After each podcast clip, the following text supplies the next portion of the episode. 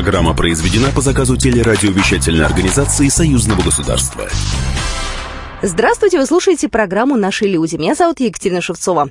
Наша программа о самых важных событиях из жизни союзного государства. Сегодня на студии гость. Герой программы родился в Казахстане, жил в Беларуси и в России. Он мечтал стать футболистом, но стал композитором. Он мучился выбором, классическая музыка или эстрадная. Ему не интересны песни, которые не стали хитами. У нас в гостях Эдуард Ханок, автор знаменитой «Малиновки», песни Пугачевой «То ли еще будет» и многих других шлягеров советского времени. Но начнем Начнем программу мы, как всегда, с основных событий недели. Главным событием бесспорно является фестиваль искусств «Славянский базар», который проходит в Витебске.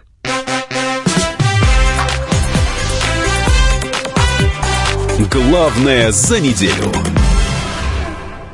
В Витебске открылся 28-й по счету «Славянский базар». Для гостей из 42 стран запланировано более сотни мероприятий и концертов. «Славянский базар» — национальный бренд Беларуси. В свое время фестиваль предлагали проводить в разных городах, но Александр Лукашенко сохранил ему витебскую прописку. С тех пор президент практически всегда присутствует на открытии фестиваля. Мы рады всем, кто приехал к нам, чтобы разделить этот красивый праздник, настоящий праздник искусства – дружбы и взаимопонимания. Сегодня в Витебске мы уже слышим речь представителей Индии, Китая, Кубы, Израиля, Соединенных Штатов Америки. Мы им рады. Традиционно в июльские дни Витебск является собой пример самого гостеприимного и музыкального города. Во время церемонии открытия Лукашенко вручил специальную награду президента Беларуси народной артистке Украины Ингушетии Таисии Павали. Глава республики отметил, что славянский базар, на котором за 28 лет выросло целое поколение, полон добрых традиций, и одна из них — чествовать артистов, чье творчество способствует укреплению дружбы между народами. Александр Лукашенко пожелал, чтобы творческий путь Таисии Павали стал достойным примером для всех, кто делает первые шаги в мире музыки, в том числе числе для представительницы Беларуси Ксении Галецкой. Она стала обладательницей Гран-при Международного детского музыкального конкурса «Витебск-2019». Юная певица также получила свою награду из рук Лукашенко. Ранее приветствие участникам и гостям славянского базара направил Владимир Путин. Президент России отметил, что это масштабное и поистине неординарное мероприятие, которое на протяжении десятилетий обогащает культурную жизнь многих стран, вносит весомый вклад в укрепление международного международного гуманитарного сотрудничества. В этом году к празднику впервые присоединятся Государственный Омский русский народный хор, Рыбинский театр кукол, а также художники, работающие в уникальной технике эмалевой миниатюрной живописи «Ростовская финифть». Владимир Путин пожелал всем участникам и гостям хорошего настроения, ярких впечатлений и творческих успехов. Подробнее об истории славянского базара наш корреспондент Антон Челышев. Свою историю Международный фестиваль искусств в Витебске начал 18 июля 1992 года. В 1993 году «Славянский базар» вступил в Международную федерацию фестивальных организаций, и на флагштоке впервые появились флаги Словакии, Киргизии, Литвы, Турции, Болгарии и Югославии. С 1995 года «Славянский базар» стал называться Международным фестивалем искусств – Впервые в рамках фестиваля демонстрировались славянские фильмы. Также впервые на фестиваль приехали представители Кипра, Нидерландов, Греции, Узбекистана и Швейцарии. В 1999 году концепция фестиваля отражала тему укрепления Союза Беларуси и России. В тот год День Беларуси на базаре стал одновременно и торжественным открытием фестиваля, а День России – закрытием. В 2003 году на 12-м фестивале прошел День союзного государства. В рамках фестиваля впервые состоялся праздник славянской поэзии, организованный по инициативе группы белорусских авторов, и первый детский музыкальный конкурс. Тогда же на фестивале зародилась и еще одна традиция – вывести некоторые мероприятия за пределы Витебска. Концерты гостей и участников базара прошли во всех областных центрах республики, в том числе и в столице Белоруссии – Минске. Эмблему фестиваля изначально придумал московский художник Александр Грим. На ней изображен Василек, расположенный на нотном стане и напоминающий микрофон. На линейках стана, символизирующих музыкальные направления в искусстве, расположено название фестиваля. Вокруг логотипа написаны слова международный фестиваль искусств, повторяемый на белорусском и английском языках. Девиз фестиваля «Через искусство к миру и взаимопониманию». По результатам конкурсных выступлений в финале конкурса присуждаются денежные призы и премии. В разные годы победителями фестиваля становились, в частности, российская певица Теона Дольникова и белорусский исполнитель Петр Елфимов. 28-й международный фестиваль искусств «Славянский базар» в Витебске продлится до 15 июля, однако дополнительные мероприятия будут идти и после официального закрытия. Традиционно на Славянском базаре проходит День союзного государства. Его отметили концертом ансамбля «Песнеры». У коллектива артистов в этом году юбилей, им 50. Основатель группы, ныне покойный Владимир Мулявин, именно он прославил белорусскую песню на весь мир. А еще в этом году впервые в союзном государстве и в России, и в Беларуси одновременно для иностранцев работает безвизовый режим. Билет на фестиваль, пропуск в страну. Цена вполне приемлема. Например, чтобы попасть на открытие славянского базара достаточно заплатить около 2000 российских рублей. В этот раз фестиваль собрал больше 5000 гостей, в основном из России, Украины и Европы. День союзного государства традиционно складывается из двух блоков – официальных мероприятий и культурных проектов. Первый откроет церемония возложения цветов к вечному огню мемориального комплекса в честь советских воинов-освободителей, ветеранов и подпольщиков Витебской области, а затем художественном музее пройдет целая серия презентаций выставочных проектов. Президенты Беларуси и России договорились не ломать договор о создании союзного государства. Об этом Александр Лукашенко заявил накануне на встрече с государственным секретарем союзного государства Григорием Рапотой. Мы определили те рамки, за которые мы выходить не должны. Мы ответили на самый главный вопрос, который подбрасывался со всех сторон, не знаю с какой целью. Войдет Россия в состав Беларуси или Беларусь в состав России или нет. Мы ответили, что этого сегодня э, делать вообще не нужно. Даже разговаривать на эту тему, и Путин на этот вопрос отвечал, и я тем более. Нет такой необходимости. Союзный договор не реализован в полном объеме, поэтому президент решили разработать программу действий по дальнейшей интеграции Беларуси и России. Александр Лукашенко отметил, что в союзном государстве все акценты сместились наверх. Многие вопросы планируется вывести на уровень президентов. Мы решили так, что мы должны идти шаг за шагом э, для того, чтобы реализовать положение союзного договора. Александр Лукашенко также подчеркнул важность решения текущих вопросов в сотрудничестве с Россией. Например, некоторым белорусским поставщикам закрыт российский рынок. Порядка 80 предприятий приостановили внешнеэкономическую торговлю из-за запретов Россельхознадзора. А для создания союзного государства важно, чтобы предприятия как Беларуси, так и России были в равных условиях. Роуминг между Белоруссией и Россией будет отменен 15 сентября. Об этом сообщил посол республики в России. Владимир Семашко отметил, что эта тема обсуждается давно. Есть прямое поручение глав государств решить этот вопрос в начале осени. Сейчас соглашение находится в высокой стадии готовности. После урегулирования отдельных нюансов стороны должны подписать соответствующий документ. Впервые об отмене роуминга между странами заговорили в июне 2017 на заседании Высшего Госсовета Совета союзного государства. Председатель Совета Федерации Валентина Матвиенко тогда предложила по аналогии с Евросоюзом отменить роуминг между Россией и Беларусью. В Бресте состоялась встреча руководителей службы внешней разведки России и Комитета госбезопасности Беларуси. Перед официальной частью Сергей Нарышкин и Валерий Вакульчик почтили память погибших в годы Великой Отечественной и возложили цветы к монументу мужества. На встрече стороны обсудили самые актуальные вопросы взаимодействия спецслужб союзных стран. Среди самого важного – противодействие религиозному и политическому экстремизму, распространению влияния радикальных организаций миграции. Службы двух стран подтвердили готовность к дальнейшему углублению сотрудничества. В Москве открылась международная фотовыставка «Операция Багратион. Разгром». Кадры были сделаны сразу после освобождения Беларуси.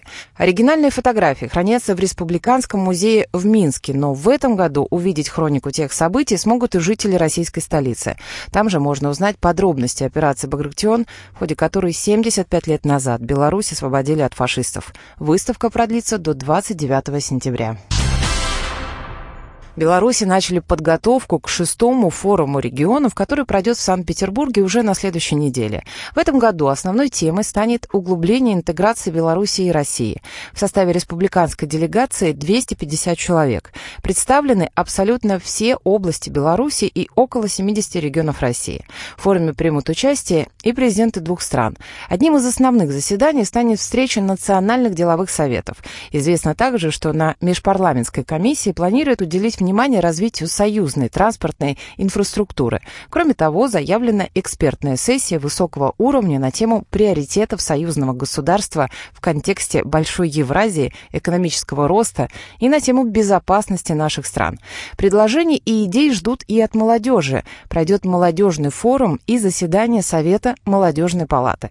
Шестой форум регионов России и Беларуси пройдет с 16 по 18 июля в Санкт-Петербурге. Предыдущий пятый принимал Могилев в октябре прошлого года. Он собрал рекордную российскую делегацию, более двух тысяч человек. Тогда удалось заключить контракты более чем на 500 миллионов долларов. Вот такие события происходили в жизни союзного государства на этой неделе. Ну а мы встречаем гостя буквально через две минуты.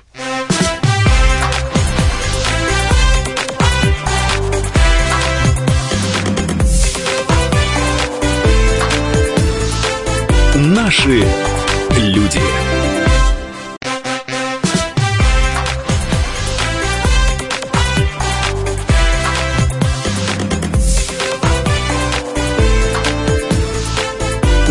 Наши люди.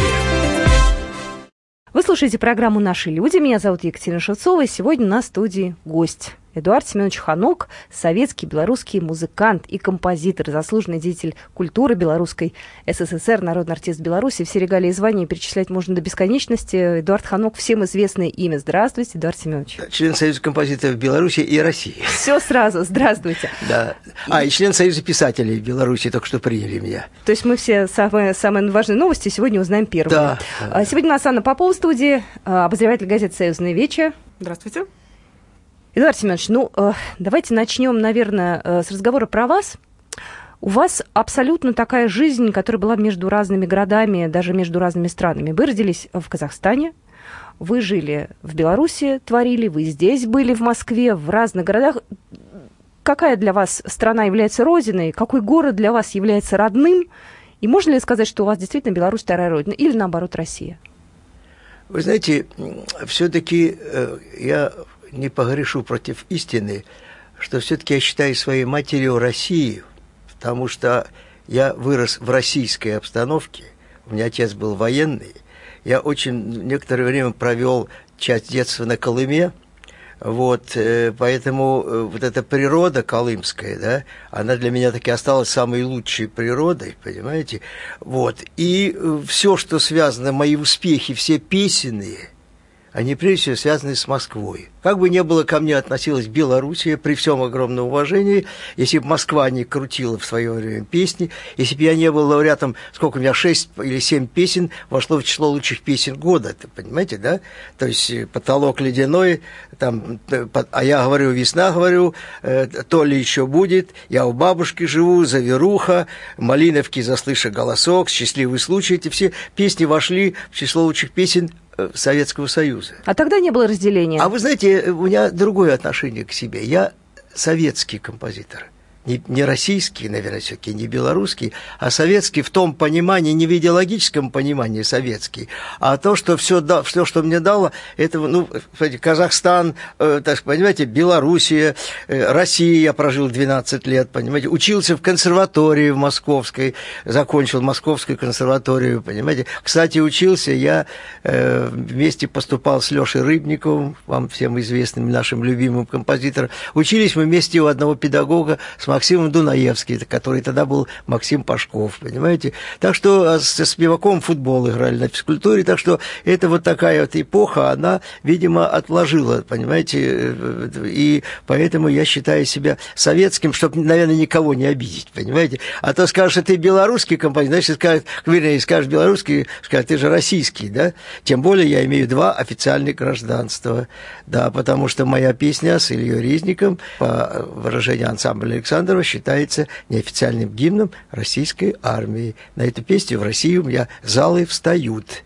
И даже у нас в Беларуси было три концерта, там у нас Беларусь, в основном россияне живут э, в, в комплексе «Юность», да? Три концерта было проведено, и все три концерта залы вставали. Называется она «Служить России, суждено тебе и мне». Это песня, которая я единственный композитор за всю историю Беларуси, песня которого звучит на Красной площади уже сколько, вот с тех пор, как генерал Халилов ее начал дирижировать, и сейчас Дурыгин, глава, все равно продолжается, она вошла в попури самых лучших маршей песен и так далее. Поэтому да, в шестнадцатом году Шойгу и официально объявил ее гимном юн армии. И сейчас к этому прибавили мы еще с Резником гимн Росгвардии. Это наш гимн. И в прошлом году, когда была годовщина, вот, открывался это гимном Росгвардии. Сейчас будет вторая годовщина, и ансамбль Елисеева будет играть, петь нашу песню Росгвардии. Сейчас еще готовится гимн военно-морского флота. Еще пару гимнов, еще там, как сказали, воен... Э, летчиков, там еще чего-то, и космических сил, и все. И вся Россия схвачена. Можно все-таки спрошу? Да. Пожалуйста. А, город детства Брест. А, только что вы нам еще рассказывали о Колыме, какие у вас прекрасные впечатления о том периоде вашей жизни. Вот поделитесь, пожалуйста. Ну, поясню, да. Э, Брест, он все-таки для меня был хороший композитор, но, видимо, я еще был маленьким, и как-то особенно ничего, понимаете, в детстве как-то все это не бросает в глаза. Когда уже повзрослел, и мы жили на Колыме, отец был замначальника Золотого приска по политчасти, понимаете? Вот. Запомнилось природой, потому что э, в то время я очень увлекался футболом, и мы в 30-градусный мороз спокойно бегали без пальто понимаете, играли в футбол. То есть у вас что... был выбор стать музыкантом либо спортсменом? Нет, нет, нет. Не Просто я имею в виду, что у меня было увлечение свое, а. поэтому, возможно, запомнил Колыма, что там здесь, здесь 5 градусов уже ты мерзнешь, а там 30, там 25 градусов вообще, 20 градусов вообще ерунда. Там уже 55, это уже называется актированный день, когда никто не работает. 55, понимаете? Или 54, я не помню. Вот. Поэтому природа запомнилась. Запомнилось еще то, что э, когда завоза продуктов не было, а жили мы же в глубинке, в золотых присках. Вот. Оставалась еда только икра красная, икра черная. Значит, икра красная на развес, икра черная в таких баночках была, и крабы в баночках. Вот и все. А остальное, понимаете, э, ну, не было завоза, понимаете, там, не знаю, крупы, ну, кончилось. И хлеба понимаете? не было, да? Э, хлеба, нет, ну, хлеб наверняка был, но я имею в виду, не было таких вот продуктов такого э, общего содержания, как лапша там и так далее. И, тому подобное. и запомнилось, конечно, один трагический случай, он такой драматический случай, когда я же футболистом вообще э, грезил стать, вот, и нам дали, а я жил в интернате одно время, потому что были случаи, когда отца направляли на Приск, где нет школы, и мы жили в районном центре в интернате, и привезли форму нам – и мы при, примерили бутсы, понимаете, пацану, гетры, щитки, майка, все. И утром приехали родители, их перевели на другой приз, где есть школа, и больше я в свое время бутсы не одевал, понимаете. Так я ни разу одел, примерил, и на этом все закончилось. Такие вещи запоминаются. Такая вроде бы глупость, да, вроде мелочь, а вот такие вещи. Поэтому Колыма запомнился какими-то такими острыми ощущениями. Понимаете? Как вы занялись музыкой? Это было в какой момент и как вы вы знаете, вы, вы знаете, об этом, наверное, уже многие спрашивали, я не могу ответить на этот вопрос, никто не может. Вот так только раз вдруг и возникает отношение к музыке. Начинаешь... А сколько лет вам было тогда? Может быть, это связано с тем, что когда отца перевели после войны в Брест, в лагерь, он был в лагере военнопленных. Нет, сначала он был в северном, так называемом, городке военном. Кстати, у меня парадокс, знаете, в чем? В северном городке мы начали свою жизнь в Бресте, а в южном я нашел свою супругу, понимаете, в южном городке. Вот, так вот, когда мы жили в северном городке, вот, может быть, отсюда пошло, там утром всегда оркестр, э, значит, ну, проводил эти все строения, и я бежал и барабанил себя, ну, понимаете, по животу, понимаете, вот отсюда видимо, началась вот эта любовь э, к этой самой к музыке. А вот как я стал, это я совершенно, совершенно не могу ответить, так сказать. Я помню только, что я начал э, играть на аккордеоне, увлекся аккордеонами. Когда мы с Колымы возвращались, в Москве купили аккордеон немецкий, вельтмейстер, ну что, это вообще был конец света. Вот, и тут пошло уже мое обучение. Я сначала учился по классу баяна, потому что в то время аккордеон и саксофон были запрещенными, вы знаете, инструменты, они не преподавались. Вот, и, и чисто по классу баяна, а играл на аккордеоне. Вот, естественно, развлекал э, гостей. Это, ну, это, через это всем прошли, наверное. Вот так да развлекался, а то, что уж дальше начал пытаться поступать в училище. И я почему-то хотел сразу в московское училище при Московской консерватории. Вот, меня туда не приняли, меня не поняли, понимаете? Но я поехал в Минск, и меня приняли в Минское музыкальное училище. Вот. И там я начал вот заниматься уже композицией. Там у нас был э, педагог, он э, ну, один из самых народный артист Советского Союза, один из самых известных композиторов. Его даже балет «Маленький принц» шел в Большом театре у вас здесь. Вот. Поэтому э, вот, я у него учился, так сказать, и отсюда пошла вот эта композиторская ситуация. Вот. И композиторская ситуация привела к тому, что я закончил с отличием это училище, и поехал поступать в Московскую консерваторию. Значит, это у меня была не голубая мечта, помните, началось с училища, я все равно хотел в Московское училище. Вот. И когда я поступал в консерваторию, у нас был любопытный случай – нас шесть человек поступало, в том числе и Леша Рыбников, но Леша Рыбников был вне конкуренции, он закончил по двум факультетам и поступал в консерваторию как пианист и композитор, он был вне конкуренции. Вот.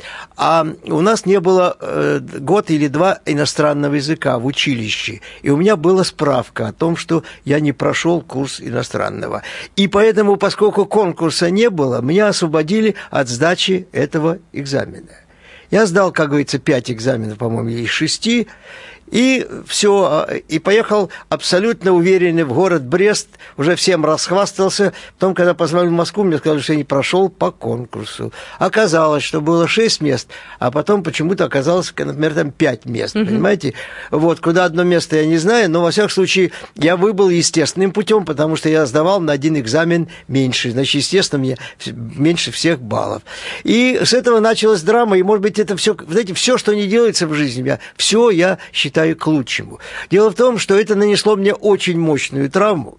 И хотя в декабре все восстановилось, значит, начали брать в армию, забрали кого там, пару человек в армию, и спасибо есть э, э, такой товарищ Мюллер, он был деканом факультета композитор, теоретик композиторского факультета. Дай бог ему, ну, а он уже давно ушел из жизни, у него учебник даже есть полифония Мюллера, известный, все студенты. Вот, он вспомнил обо мне и вернул меня в Московскую консерваторию. А вот что было потом, вы узнаете буквально да. через две минуты. Я напоминаю, что вы слушаете программу «Наши люди».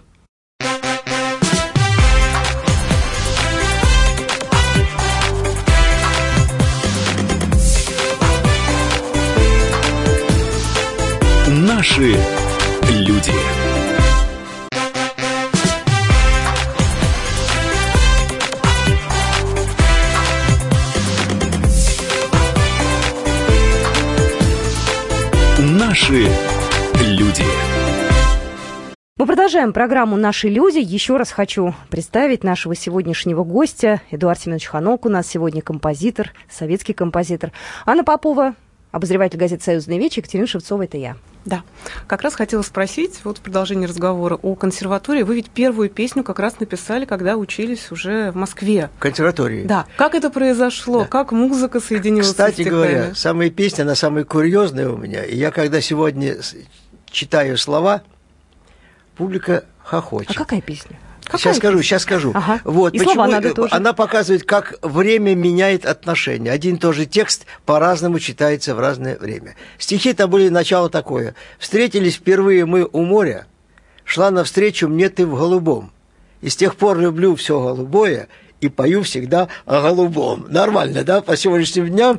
Вот, и называлась она «Голубая песня», понимаете? Ну, очень мило. Не, ну тогда темы не было, сейчас эта тема есть, понимаете? тогда не было этой темы, это называлась «Голубая песня». Угу. Пел ее э, певец Олег Ухналев, э, Публика его, конечно, узнает по, я напомню, публике его самая популярная песня. И не то, чтобы, да, и не то, чтобы нет, там два кнаса, двора, uh-huh. где разносили клен, это надо всегда. Вот. Э, он пел эту песню э, в оркестре Юрия Саульского, В-66. Был такой, помните, оркестр, откуда начинала Валентина Толкунова, которая тогда была джазовой певицей, она была на подпевочках, извините. Это потом ей придумали имидж уже этой народный, а тогда она была, так сказать, в подпевках. Вот, и тогда спел, значит, песня не имела успеха такого, понимаете? Вот. Но для меня это было как бы начало толчком, а поскольку я, вот эта рана, которая была нанесена, она и привела меня к изменению профессии. Потому что я на третьем курсе уже, видимо, вот, знаете, как бывает, рана, она незаметная вначале, понимаете, а потом это все гложет, гложет, и это приводит к какому-то другому результату, понимаете. Вот, и получилось так, что я потерял, начал терять интерес к классической музыке. И где-то на рубеже четвертого, особенно пятый курс, пятый курс я вообще уже уехал к жене в Кривой Рог и получил свободную, ну, свободную, как бы, вот, возможность защищать диплом через год, через два. Я, поэтому я получаю, что я поступил в 62-м, а закончил в 69-м, потому что я в 69-м только защитил вот свою, как говорится, учебу. Знаете, меня всегда мучил вопрос, а как в советское время э, вот композиторы выбирали исполнителей, для которых они... Вы писали конкретно для кого-то, либо вам говорили, так, вот есть задачи, потому что у вас, конечно, послужной список фантастический. Ты и э, вокально-инструментальный ансамбли. Все у меня совершенно случайно. Приведу угу. пример. Угу. Я написал песню. Первая песня у меня была такая, которая вышла на пластинке, и тоже имела успех. Называлась «Шуба». Пел ее популярный в то время певец Макаров. Владимир Макаров был такой, который прославился «Опять от меня сбежала». Он, по-моему, по-моему, он ее пел. Я не помню. По-моему, ну, какой-то он пел из этих песен Тухмановских пел, но неважно. Во всяком случае, он был тогда известный. Вот, шуба была такая, у тебя пальтецо худоватенькое, отвернешь под лицо, на стихи Семена Кирсанова. Она была такая э, странная песня. Вот, э, ну, для меня это было счастье. Я бегал по городу Кривому Рогу, всем хвастался и так далее. И в это время появляется песня, вот, песня появляется, значит, которая э, звучала так, «Потолок ледяной», и дверь скрипучая и так далее. Mm-hmm. Да? Вот, и, и я начал возить ее в Москву дальше уже продолжать. Вот.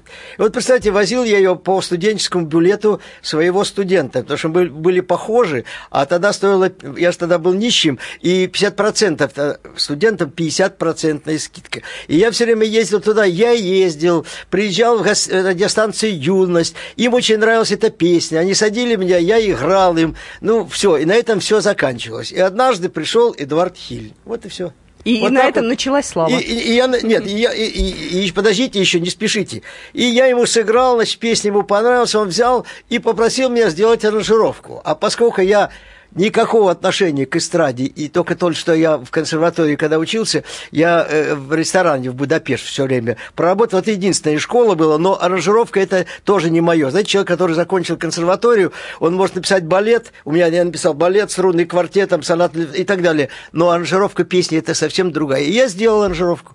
И Хиль записал на 8 марта 70-го года, и она с треском провалилась, а тогда была передача «С добрым утром, с добрым утром». Была такая популярная, что два-три раза, если хит он сразу зажигается, но не зажегся этот хит. И так мы с ним, с Хилем, разбежались, и он уже на свой страх и риск взял, сделал, заказал аранжировку, и в конце 70-го года из Ленинграда была передача новогодняя, и с оркестром, по-моему, никого там ихнего ленинградского, и он как саданул, и весь 71 год вся страна балдела от этой песни. Мало того, в конце 70-го, я сейчас покажу вам цепочку, как все одно за другое цепляется. В конце 70-го года создается фестиваль песни песня 71 то, что сегодня песня какая-то 150-я, угу. это был первый фестиваль. Туда вошли все метры, наиметры, да, советской эстрады, и только три везунчика из молодых. Тогда попасть вообще в песню года, понимаете, это вообще уже все, это уже фактически карта. И не то, что сегодня,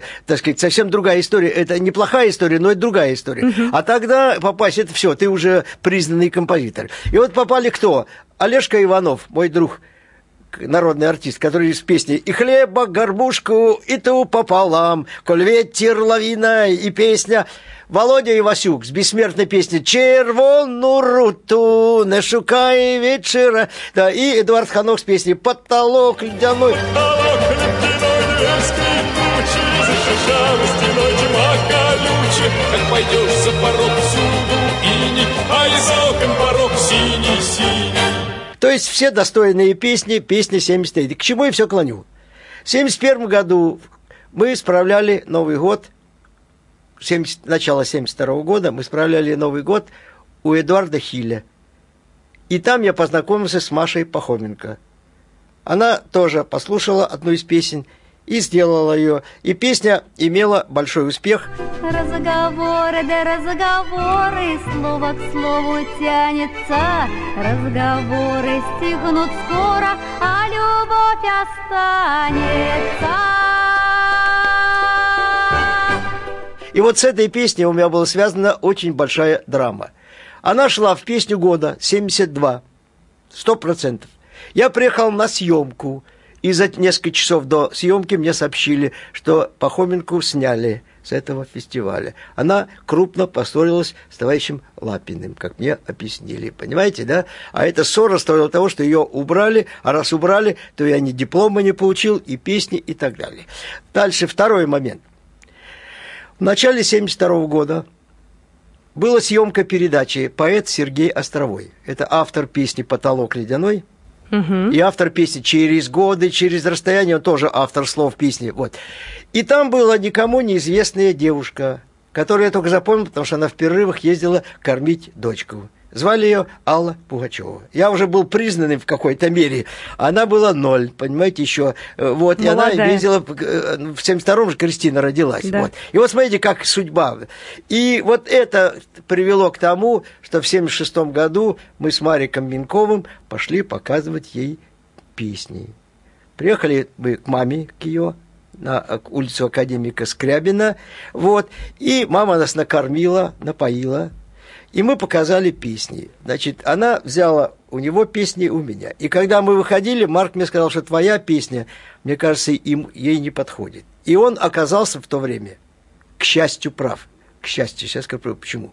Потому что его песня она сразу делала, и она тут же вошла в финал, песня 76 не отрекаются, любя. Ну, вы знаете все, тут угу. нечего говорить. Моя песня пролежала два года.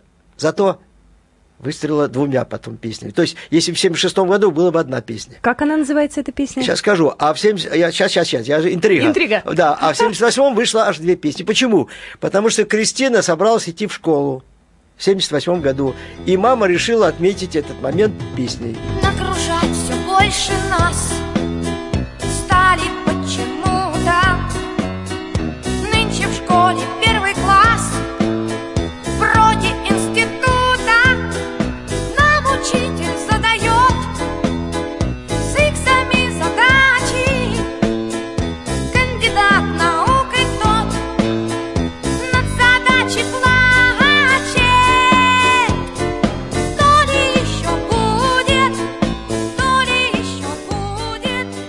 Но дело в том, что она взяла меня на гастроли в Тольятти. Это была весна 78 года. И там, ну, ну, как обычно, после концерта у нее посиделки в номере, пианино у нее, и там я сыграл ей еще одну песню, какой-то вальсик жалкий из какого-то фильма, который никуда не пошел, лежал, и она ее взяла, переделала, и получилось, что она записала вместо одной песни «То ли еще будет» и вторую песню «Я хочу увидеть море». Я хочу увидеть небо, И так далее. То есть она сделала из этого, а там был такой вальчик, понимаете, улеглась в лесу под вечер, многозвучие птичьих стаи. Она сделала, а, улеглась в лесу под вечер, многозвучие. Так что вот такие метаморфозы. Очень были рады вас увидеть. Очень рады были пообщаться, познакомиться. Желаем вам удачного года, чтобы вы писали, творили, чтобы вы получали удовольствие от жизни, здоровья, естественно, всего самого хорошего. Завируха,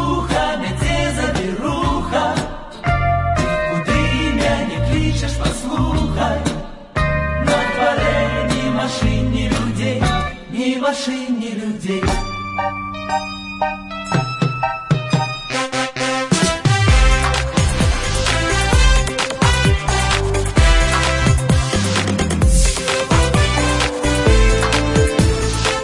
Наши люди. Программа произведена по заказу телерадиовещательной организации Союзного государства.